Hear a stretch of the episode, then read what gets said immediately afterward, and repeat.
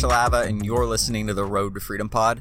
You can find me on Instagram and Twitter at Matt Shalava. And it is Saturday. So it is, I'm down in Florida right now, so I'm kind of getting this episode a little bit pre recorded here, but it'll be dropping on Saturday. So hopefully you guys enjoy that, and hopefully it, uh, it can be something that helps you out a little bit. But Something that I've been thinking about a lot recently is inventory and how you keep track of inventory and stuff. And one of the best ways of trying to keep yourself organized and, and, and uh, basically how, how I think about uh, using inventory to better your reselling game, right? And so it's very it's very important. Obviously, we all have inventory. That's the whole that's the name of the game, right? You go buy things, you sell them on eBay, and you make money. And it's it's something that I think a lot of us we when you start out, you may go to a garage sale, you may go to a thrift store, and you buy something. And typically, stuff like that, vintage stuff, things that are uh, maybe you know something like a Nintendo DS or something like a uh, like a book or something. That stuff's probably not going to fluctuate too much in price or value over time because it's either older, so it's not going to really be reproduced, or there aren't a ton of people that are going, "Hey, I've gotten this exact Nintendo DS with this bundle," or maybe there's not too many people selling your book. You know, things fluctuate occasionally. Books go up in price near the time kids go back to school and stuff, but oftentimes you find, you know, clothing and stuff, it stays pretty similar to what it's priced at. But if you're going after a lot of sneakers or you're going after a lot of things that are just hyped up, reselling well, some of the things that have been reselling just really well recently. If you've been going after that, maybe some retail arbitrage, especially online arbitrage, where there's a good chance that a lot of people know about it. You're not the only one. Uh, if you go on Amazon, maybe you see a ton of sellers on the listing, but you know you can make profit. Or we're not talking about like you you go on Amazon, you see like two sellers on the listing, you're like, wow, I can make a lot of money. Like you're not going to get undercut probably that way, but you see like 20, 30 sellers on the listing, or you see a ton of people selling it on eBay.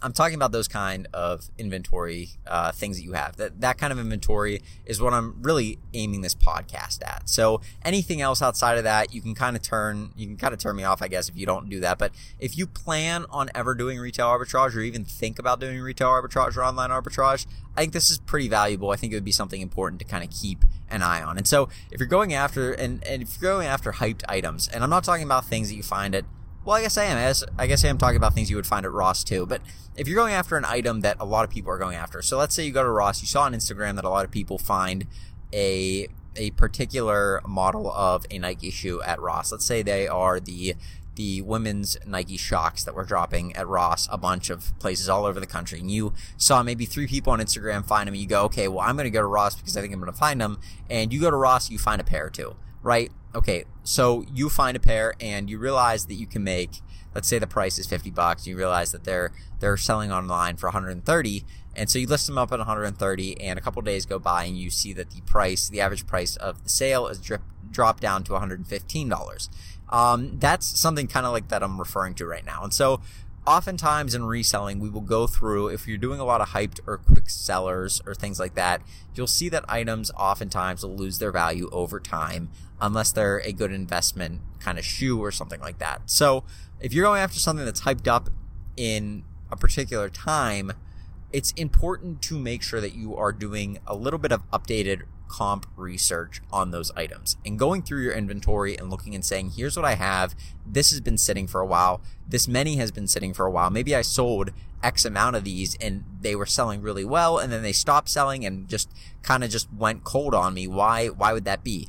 And it's important because there are so many factors when you're selling items that are in demand, that are quick sellers, that are hyped items. Those items, there's so many factors that play into those, right? You have the fact that the item may not have been as limited as people originally thought. That's a factor, the stock numbers, right? You have the fact that there are other people that are selling the item, right? If you were the only seller, you price it at whatever you want, and somebody, if they wanted that item bad enough, would have to pay it because you'd be the only seller. So you're competing with other sellers, and oftentimes those other sellers are not as uh, determined to make as much money as you are, right? You may want to say, hey, I saw these going for $50 above what I what I bought it at, I can make really good money on that. And then you take it home and three days later, it's only going for 25 above what you bought it at. And you're going, well, why, how could that be? Well, think about it. If somebody bought 30 of those, right, you bought 10 or maybe you bought two. Let's say you bought two. You bought two of item, whatever it is. I don't know. Uh, let's use a basketball for, for an example. You bought 10 basketballs. You see that they're selling for $50 above retail because they're limited edition or whatever. Somebody else buys 30 of them. That person that bought 30 obviously has a lot more pressure on them to sell those basketballs because they do not have they they have a lot more capital put up at stake, right? And so they can make a lot more money because they have a lot more inventory. But what they'll do is oftentimes they'll say, well, okay, I could try and wait a few weeks or maybe even a couple months for this to sell at $50 an item, but I want to keep things moving. I need to get this money back. This was hopefully just to make a really quick buck. And so what they'll do is they'll say, I got 30 of these things. Why don't I just make 25, 30 bucks a ball and I'll undercut everybody and I'll sell through them really, really fast. I see that a lot of these sell on eBay every day. I'll just move them and get rid of them so quickly that, you know, I can make that quick buck, which is fine. That person does that. They make a lot of money that, you know, they bought 30 basketballs. They make 30 bucks a basketball and they end up making 900 bucks. That's, that's a very good payout, right? But now there's you. You were hoping to make a hundred bucks because you bought two basketballs, and now you see that that person has started selling their basketballs at thirty bucks profit instead of fifty, and you're going, well, now what? Because now everybody else on eBay is seeing that. They see that this person's selling through theirs rapidly, and they go, well, well, now what? Now this person's selling through. People are buying from them. They're not buying from me, and they drop their price down too. And so it's important to do constant comp research. Comp is in a comparison, an item comparison as to what the item is sold for previously. It's important to keep doing that throughout the remainder of the time you have the item.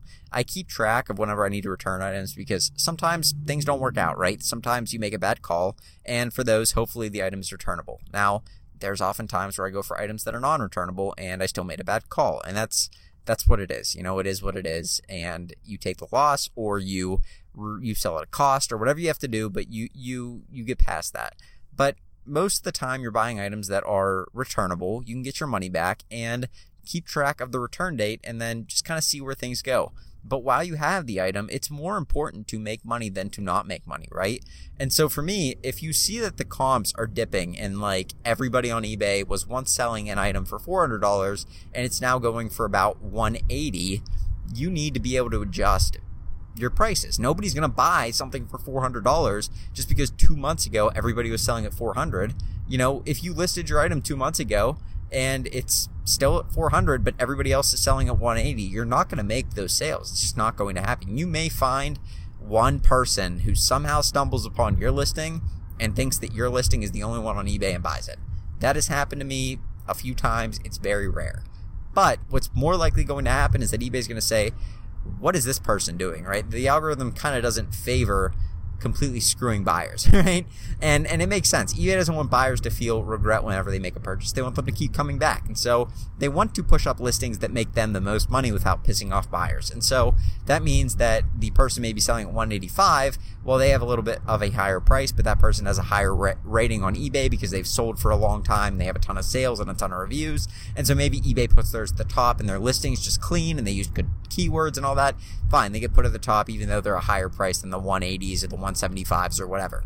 But yours is so absurdly high at 400 that nobody's going to pay that. Number one. Number two, eBay doesn't want to push that on their buyers. They want their buyers to be happy and they want them to make a quick purchase. If the buyer sees it, it's 400 and maybe they, they'll go, well, geez, oh man, that's huge. That's a, that's a lot more than I expected to pay. I'm going to go check what Amazon is. And eBay doesn't want that because Amazon gets the, the item to them in two days and eBay eBay usually doesn't, right? It's a little bit longer because we're dealing with so many different shipping services, and Amazon has their own things worked out with the shipping services, or they have their own shipping service that they use that's actually the Amazon, like those Amazon Prime vans and stuff you see driving around, so they can get the item a lot quicker to the customer. And so eBay doesn't want that. They don't want people going and checking their own comps and going, well, well, what's this on Amazon? What's this on Walmart? What's this? You know, start bugging around because now they lost a sale, they lost a customer. So they want the customer to qu- quickly make a purchase and make it as easy for them as possible. So one, you having your item priced up so high is not going to allow the customer to do that. And eBay is going to push your item down in the search results.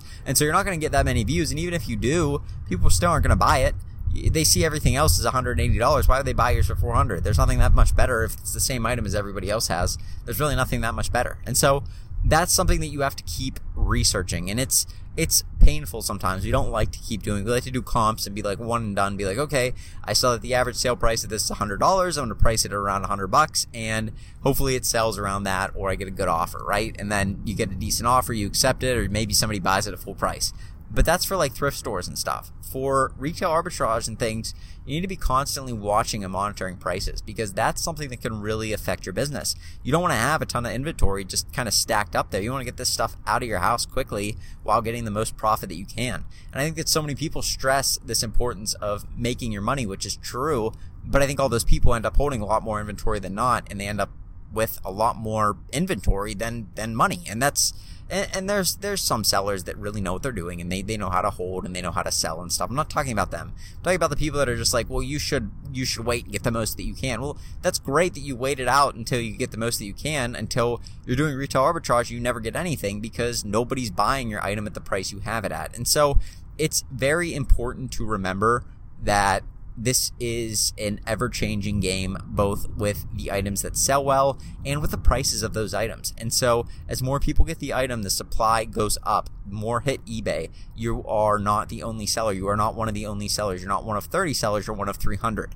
And that really affects the pricing for eBay. Now, seller number 285 out of that item goes, well, gee, I think if I price this down 10 bucks, I can make money faster. And they do that. And then you see them selling out quicker and then you price yours down and it's a, and it's like a spiral downwards, right?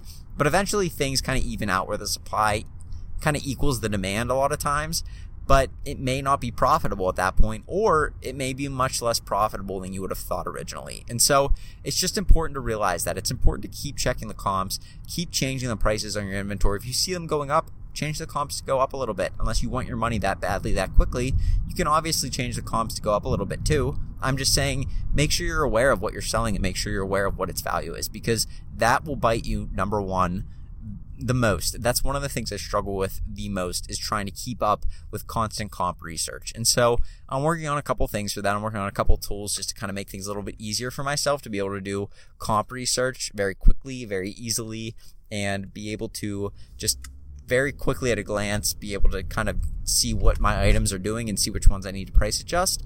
But it's something that's very important. It's something that took me months to learn where it should really only take you about a couple weeks to really figure out how to do the comps and how to do that quickly and easily. And so, um, hopefully that can encourage you to keep up with the comps on your items and, and keep up with learning about how items sell, which items will go up, which items will stay the same, and which items will go down in resale value. And hopefully that can kind of push you a little bit to uh, be a little bit more uh, aware of the item value because you don't want to have that drop out at a point where you can't sell the item and you have to take, I don't know, 30 basketballs back to Walmart, right?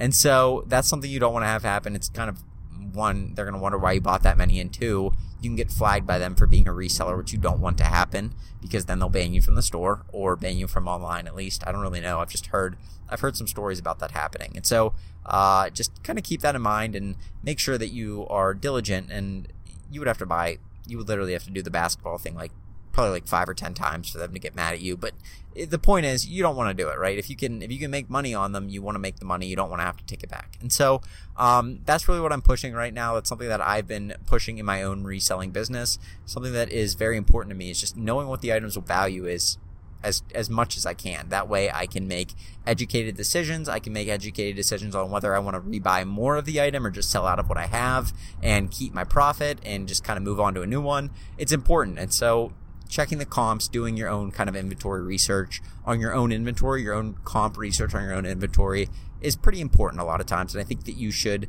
do it, especially for retail and online arbitrage things, do it very, um, very often. So um, that's just what I've been thinking about, but hopefully that helps you out and hopefully that can help you make a little bit more money on your items. So with that being said, I'm going to go. But You guys have a good one and I will talk to you tomorrow with another podcast.